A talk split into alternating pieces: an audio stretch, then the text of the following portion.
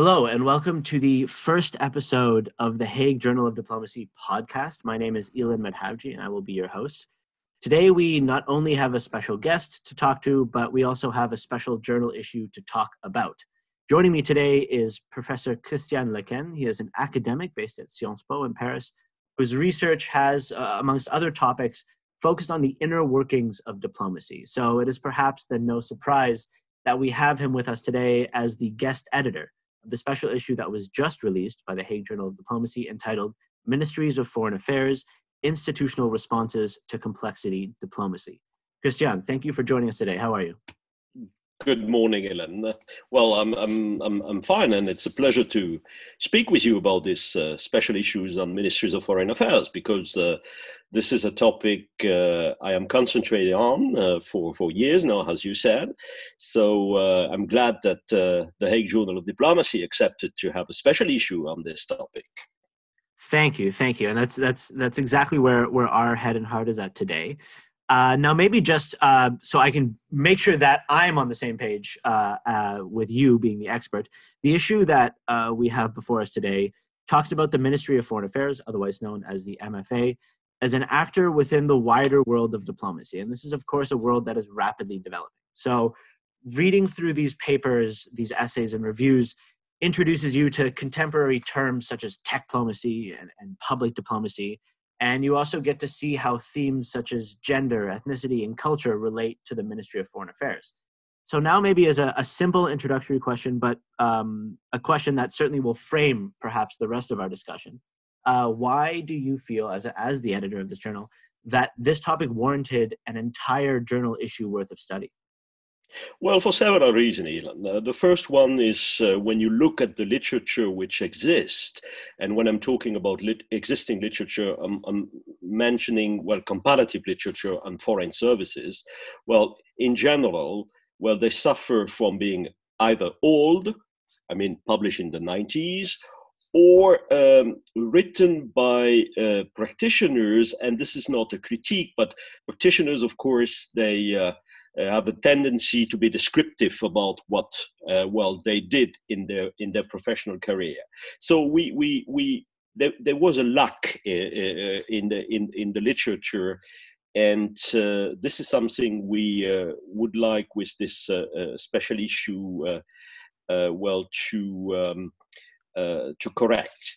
Second, um, well, ministries of foreign affairs, uh, well, they are classic institutions. I mean, classic in the sense that uh, they were not uh, created yesterday, uh, but uh, um, for Europe centuries ago. And of course, when you when you're a social scientist, well, you don't concentrate so much on, on classic institutions as you do on new institutions, right?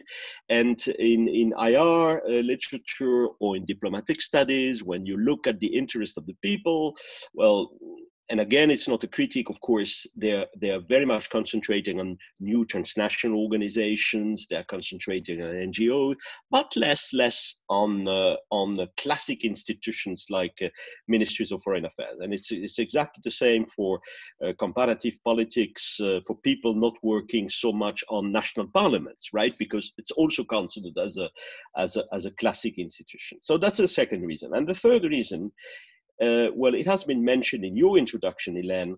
Uh, of course, a Ministry of Foreign Affairs today uh, is not the center of a diplomatic process of a state anymore. Uh, it's an institution which is in competition with many other institutions, uh, which has to work through networks. Uh, there are some debates inside about, well, who should be the diplomats. Uh, what you said about uh, um, ethnic uh, well diversity of course is a new issue but it, it's also true for gender. Well it, it was a, a, a, work traditionally um, for men uh, and and this is less and less the case. But sometimes it requires some uh, uh, affirmative action policies to, re, to, to, to, to, to have a certain balance, I mean, a gender balance. So all these questions have now to be put on the table. They have to be put on the research agenda. And this is what uh, we try to do with this special issue. Okay, so you've you've uh, you've you've given us there like a, a very beautifully diverse and wide aspect on this um, on this journal here, and I want to touch on something you specifically mentioned. Um, you you talked about the perspective of the practitioner, and I find it interesting. If you if you look throughout the wider field of international relations and politics, there is often uh, whether it's a tension or a competition between the academic view and the, the practitioner's view. And I'm curious how this translates to this field. So, when you talk about uh, the MFA, the Ministry of Foreign Affairs, and this developing world of diplomacy, so really the, the, the, centerpiece of, the, of this journal, which is the role of the MFA within this developing world, what is the difference really between the academic perspective on the role and the, the practitioner's perspective on the role?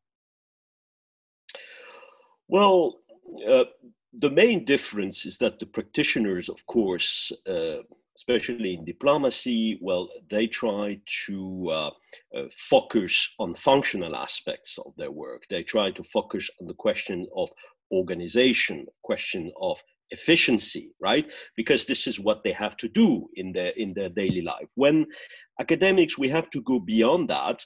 Of course, uh, rational questions like efficiency uh, has to be taken into account in our analytical frames but we have to see also the politics of diplomacy we have to see the symbolic aspects of diplomacy and in diplomacy you have many many symbolic dimensions right well this is usually something uh, uh, uh, practitioners does not analyze in, in great detail but let me immediately add that um, we don't have to oppose academics to practitioners. And uh, I am uh, uh, very convinced about the necessity to take into account Uh, the uh, practices uh, uh, in our theoretical analytical or theoretical or analytical frames.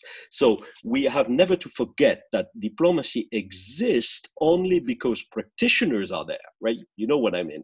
Yeah. And yeah, they yeah. are they are they are making diplomacy on a daily basis. And this is why it's important for academics to understand the mindsets of practitioners, to analyze the practice. And here, uh, uh, the new tendency in IR theory called practice theory, of course, is very, very helpful. Perfect. So then I want to I, I want to challenge you a little bit on this one because we've we've mentioned uh, the Ministry of Foreign Affairs as now in today's world not being the only purveyor of diplomacy, if you will. Yet at the same time, we're talking about who are the diplomats. So we can acknowledge that now diplomacy is a, is a tool that is wielded by by many actors right it's not just the ministry of foreign affairs it's ngos it's international organizations it's advocacy groups etc etc and um, there was one really interesting piece uh, from the journal by jason dittmer where he talks about um, the idea or even the the speculative question of say we were to remove the MFA, or say the MFA no longer is the center of the world of diplomacy as you and I would know it traditionally. Um, is that a question worth asking? Can we, should we really be asking ourselves, is the MFA now uh, tangent to its position uh, that we're used to? Of course, the question of centrality of diplomacy has to be uh, uh challenged, and uh, I am uh, well very much convinced that uh, in the contemporary period, of course, the ministries of foreign affairs do not have the monopoly of the foreign policy making. And, and, and, and this, this is why precisely they become interesting, okay? Because as Jason Dittmer says, they are now part of network forms of uh, decision making and uh, the question for, uh, for us, for uh, academics, is what about the added value of uh, this uh, uh, foreign service, which has not anymore the monopoly of the policy making? Okay, so yeah, because because the ministries of foreign affairs do not have the monopoly of diplomatic work anymore, they are interesting Okay, uh, but it will probably be a mistake to consider that uh, uh, they are uh, the central actors. Well, except that we have also to be cautious, and this is why comparison is important. It depends very much uh, uh, of the political regimes, of the kind of political regimes uh, uh we have. Ministry of Foreign Affairs in um, Russia does not have exactly the same position in the decision making than ministries of foreign affairs in Norway or in Canada, right? Yeah. And this is this is definitely why we also need comparison. Yeah, no, that I I, I follow with you entirely, and um, you've now talked about the these the cultures of these MFAs and how I think it's it's quite interesting that yeah we can look across the globe and find that each MFA within their own state structure requires uh, a, a, different lens to look at and that brings me to my next question. Uh, this is a question that uh, is certainly relevant to, to many fields of IR, and you yourself even talk about it in your introductory piece. Um, is there a, a Western perspective trap with this topic uh, when we, we look to analyze it, when we look to understand it, that we need to be aware of now that we are attempting to, to really study it entirely within this, within this journal?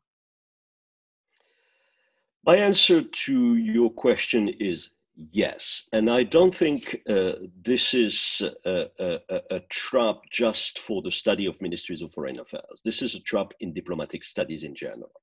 When you look at the at the literature uh, on uh, on diplomatic studies, well, most of uh, the empirical cases are taken from well pluralist Western style uh, of, of, of democracy, right?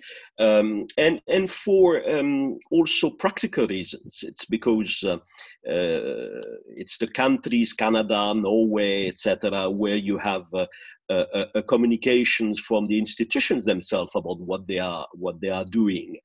Uh, and uh, there is a possibility for the researcher also to have access through uh, uh participatory observation, interviews, etc.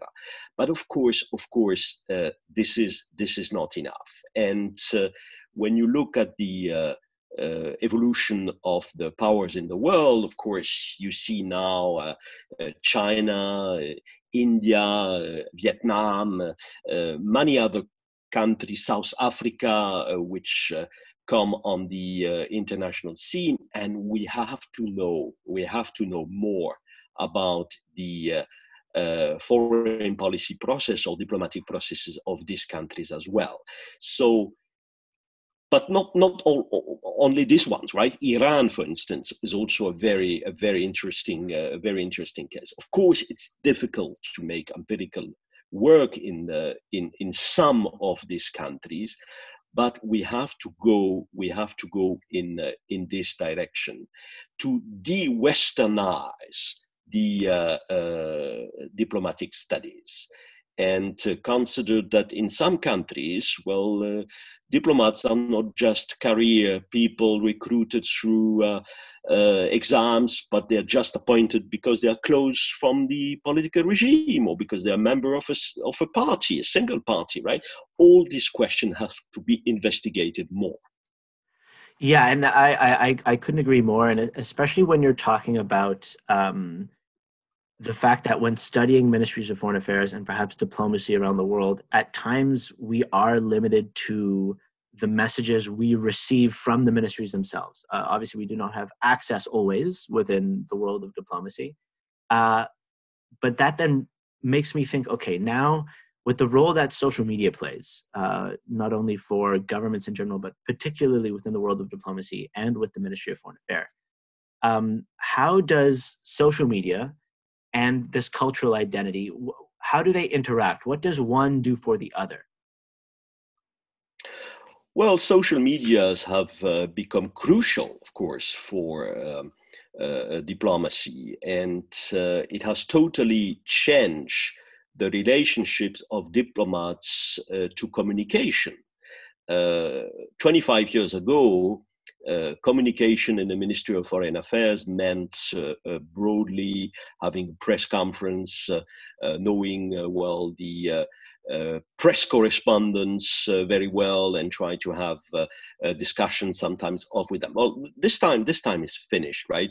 Now, what is important is communicating through um, social medias. we have two very good pieces in the in the special issue about uh, about that, and of course uh, you can uh, uh, circulate or diffuse a certain image of your of your country uh, or of your policy uh, through the social media. So there is a direct link between social media and uh, soft power or public diplomacy. Uh, but you can also communicate fake news. Uh, and uh, if you communicate fake news uh, through your social uh, uh, networks, well, those who are the targets of the fake news have to be prepared to react, right? So you have to know how also to, well, prepare counter fake counter news right? To uh, uh, say uh, uh well uh, this position is not true this one is totally and you have to put it in the social media. You have to uh, put it in twitter you have to put it in instagram etc etc so it's it's a it's a crucial instrument because um, of course diplomacy has to do a lot with legitimacy and uh, through through communication you you you create a legitimate or an illegitimate sometimes image right? So um, it's it's it's it's a, a, an important part of the of the job. So it means also that diplomacy is not anymore uh, just uh, negotiating in secret rooms, you know, uh, through, uh, uh, well, very uh, Uh, specific uh, rules between uh, practitioners. No, no, no. it's, it's a public exercise. And sometimes the public exercise does not respect fair rules. That's the problem of fake news. No, it, it, entirely. I think everyone listening, I'm sure it, to one degree or another will be able to to relate to that message. And uh, not only that one, but also this idea of uh, expressing a particular image and whether that's a reflection of the true nature of of of what one of these bodies are trying to express, or if it's uh, an artificial manufactured image. And I find that dynamic also interesting and in how that relates to another issue related to MFAs and diplomacy, which is the, topic of diversity, which you and your your co-authors touch on in your paper, "Ethnic Diversity in the Recruitment of Diplomats: Why MFAs Take the Issue So Seriously," and um, you talk about the the enactment of uh, diversity policies, uh, those that increase ethnic, gender, and identity representation. And I'm curious how this this issue of, or rather, this theme of image relates to that. So when MFAs do enact these policies, what is the consequential image that this projects and to whom is that image projected? All right let me just uh, um, start saying that um, this question of uh, diversity in the recruitment of diplomat has not been investigated so much, right? Well, except a bit in the in the United States, it's the, question of the of the presence of uh, Afro Americans uh, inside the uh, uh, State Department, and also a bit in Brazil because uh, there are well special policy. I, am not sure it will continue with President Bolsonaro, but those policies were invented by, created by uh, President Lula to make sure that Afro Brazilians uh, well, uh, uh, are more represented than they are today. It's less than 1% of the uh, current staff of the Itamaraty, of the uh, uh, Brazilian Ministry of Foreign Affairs. But um, what is interesting is uh, that uh, this question of diversity is present uh, in many, well, many different contexts. in um, the Western world, if I may speak so, well, um, ministries of foreign affairs, of course, they are not totally disconnected from uh, uh, debate inside the society. And in uh, many societies now, there's the question about well, what about the representation of uh, diversity, people with migration background in public service?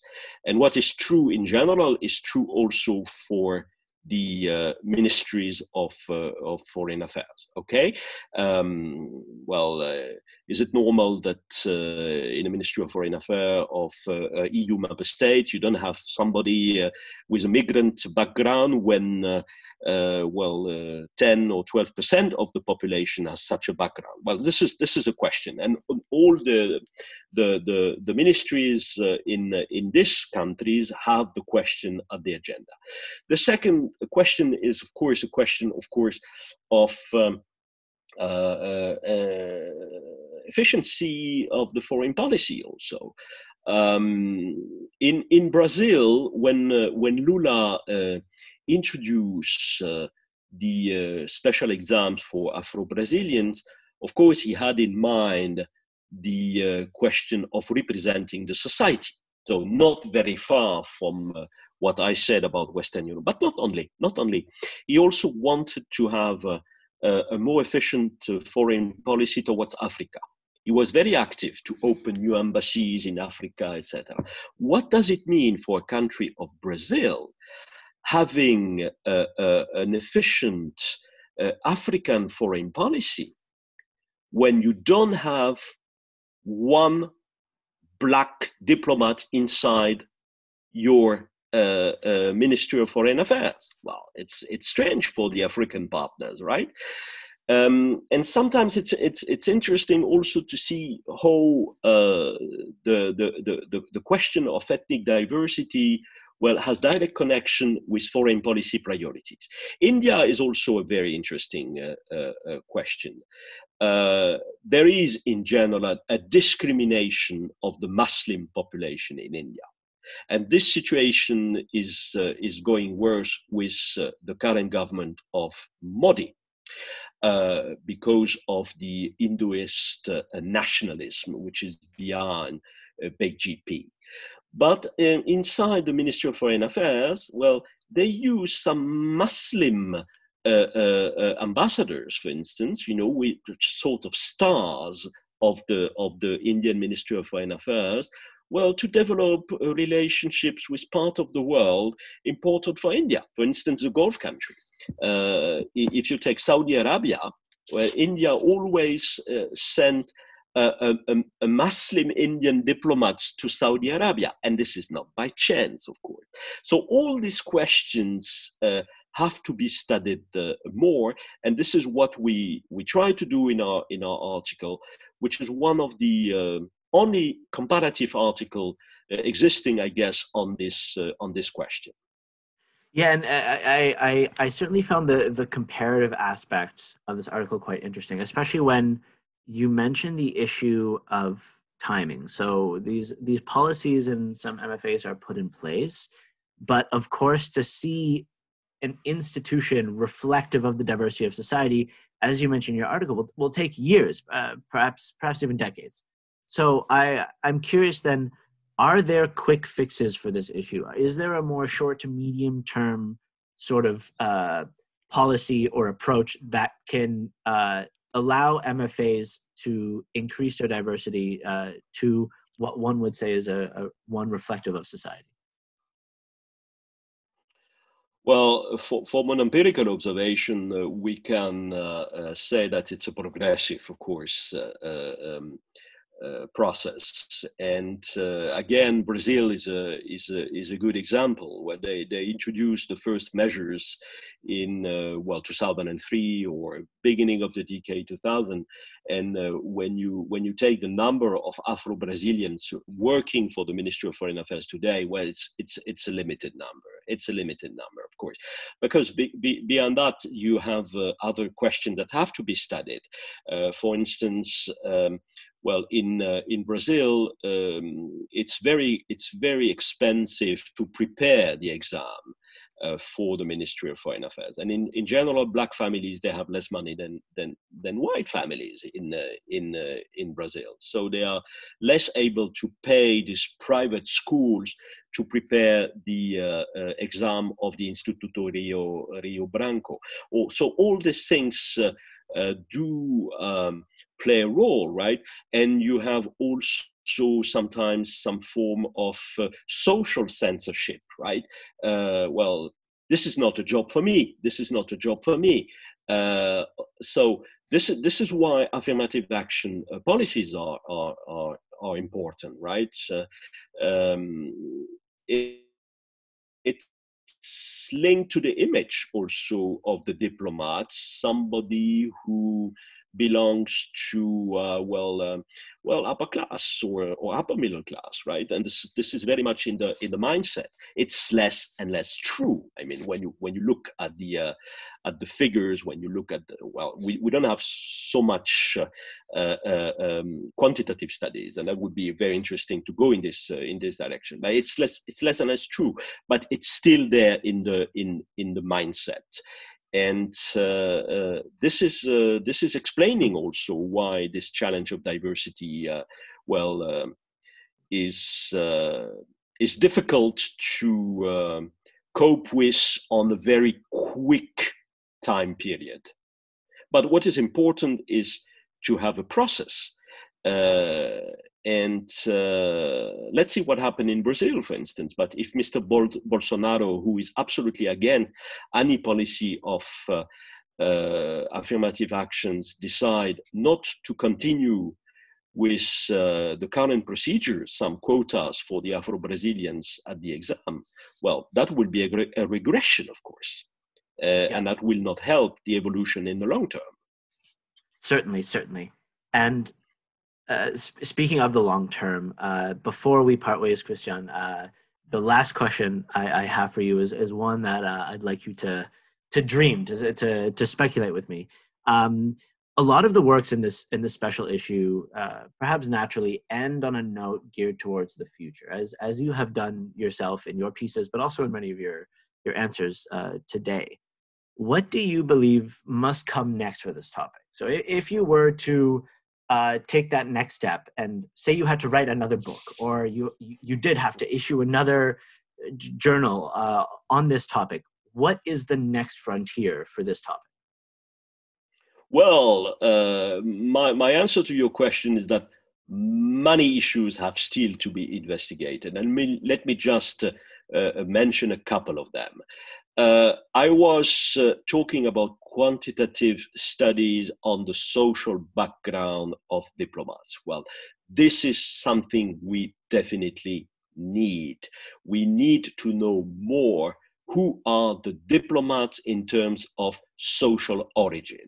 But of course, we can do that only if we have a cooperation from the ministries of foreign affairs themselves and they are they are sometimes reluctant uh, to uh, to give the data, but it's also, I think, in their interest, especially in the Western world, because we will show uh, through the quantitative studies that the the the diversity of the social background is probably higher than what the people's representations uh, uh, usually are. So that's my first thing.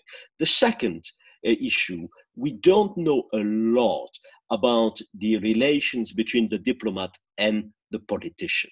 And I'm I, I'm I'm dreaming about a, a, a good comparative article, you know, uh, trying to analyze uh, what's the relations between the, the, the politician and the diplomat. Uh, a third issue is uh, the question of uh, interest groups uh, and, and ministries of foreign affairs. one of the specificity of the ministries of foreign affairs compared to other ministries in a government is that they are not supported by very strong interest groups, except except the diplomats themselves, who can be well an interest group, plus sometimes the uh, expatriates, right? People who uh, who uh, well uh, are abroad and they are the users of embassies and the users of uh, uh, uh, the consulate, etc. Well, that has to be studied more because it has an impact on uh, the power of ministries of foreign affairs also inside the governments. And especially when you have budgetary discussions, for instance, I'm struck that ministries of foreign affairs in many countries, not all of them, but they have accepted without too much reluctance to decrease their budget. It's 20% in the last 10 years in the UK and in France. Why? It's because also they are not uh, well supported so much by interest groups right? Uh, uh, trying to do the same for uh, ministry of agriculture in my country france for instance. Well you, you immediately see the mobilization of the of the interest groups. So that has to be uh, studied uh, more. And of course the the um, the question of consular affairs also is is an area uh, which has to be investigated more um, because um, the mobility of people, uh, the importance of diaspora uh, has also totally changed the work of uh, of, of consuls. Um, it's a work which is much more political than it was in the past. Let's take India. Uh, it's very important now for the Indian Foreign Service to have a good relations with the with the Indian diasporas abroad, which are very different, right? If you take the Indian diaspora in the United States, they are uh, well um, highly educated people, so it's important for India because uh, you want to have uh, um, well. Uh, uh, those people uh, transferring knowledge, investments in India, etc. If you take the Gulf countries, where well, it's more low skill uh, citizens. It's to make sure that those people uh, are not exploited and that, uh, uh well, social law is uh, well respected as much as it can, right? so these questions, that's the fourth topic, of course, are, are, are, question for research. And in, in all cases, uh, it, needs, it needs empirical work to go towards, well, conceptualization, theorization? I'm, uh, I'm, I'm very, very much in favor of uh, having good empirical work to be able to make good theory. That makes total sense. I could not have said it better myself. And of course, Christian, if you do decide to write those books, I will certainly be eager to read them, uh, as I'm sure many of our listeners are. Uh, Christian, I'd like to thank you so much for your time uh, and effort and, and, and, sharing your thoughts today uh, about the issue. To anyone listening, I would very gladly and keenly uh, direct them to the special issue that has just come out uh, on the with with the Hague Journal of Diplomacy. Um, and uh, thank you so much for tuning in and listening to uh, our first podcast episode for the Hague Journal of Diplomacy. Christian, thank you so much once again. Thank you very much, Ilen. Bye-bye. Bye.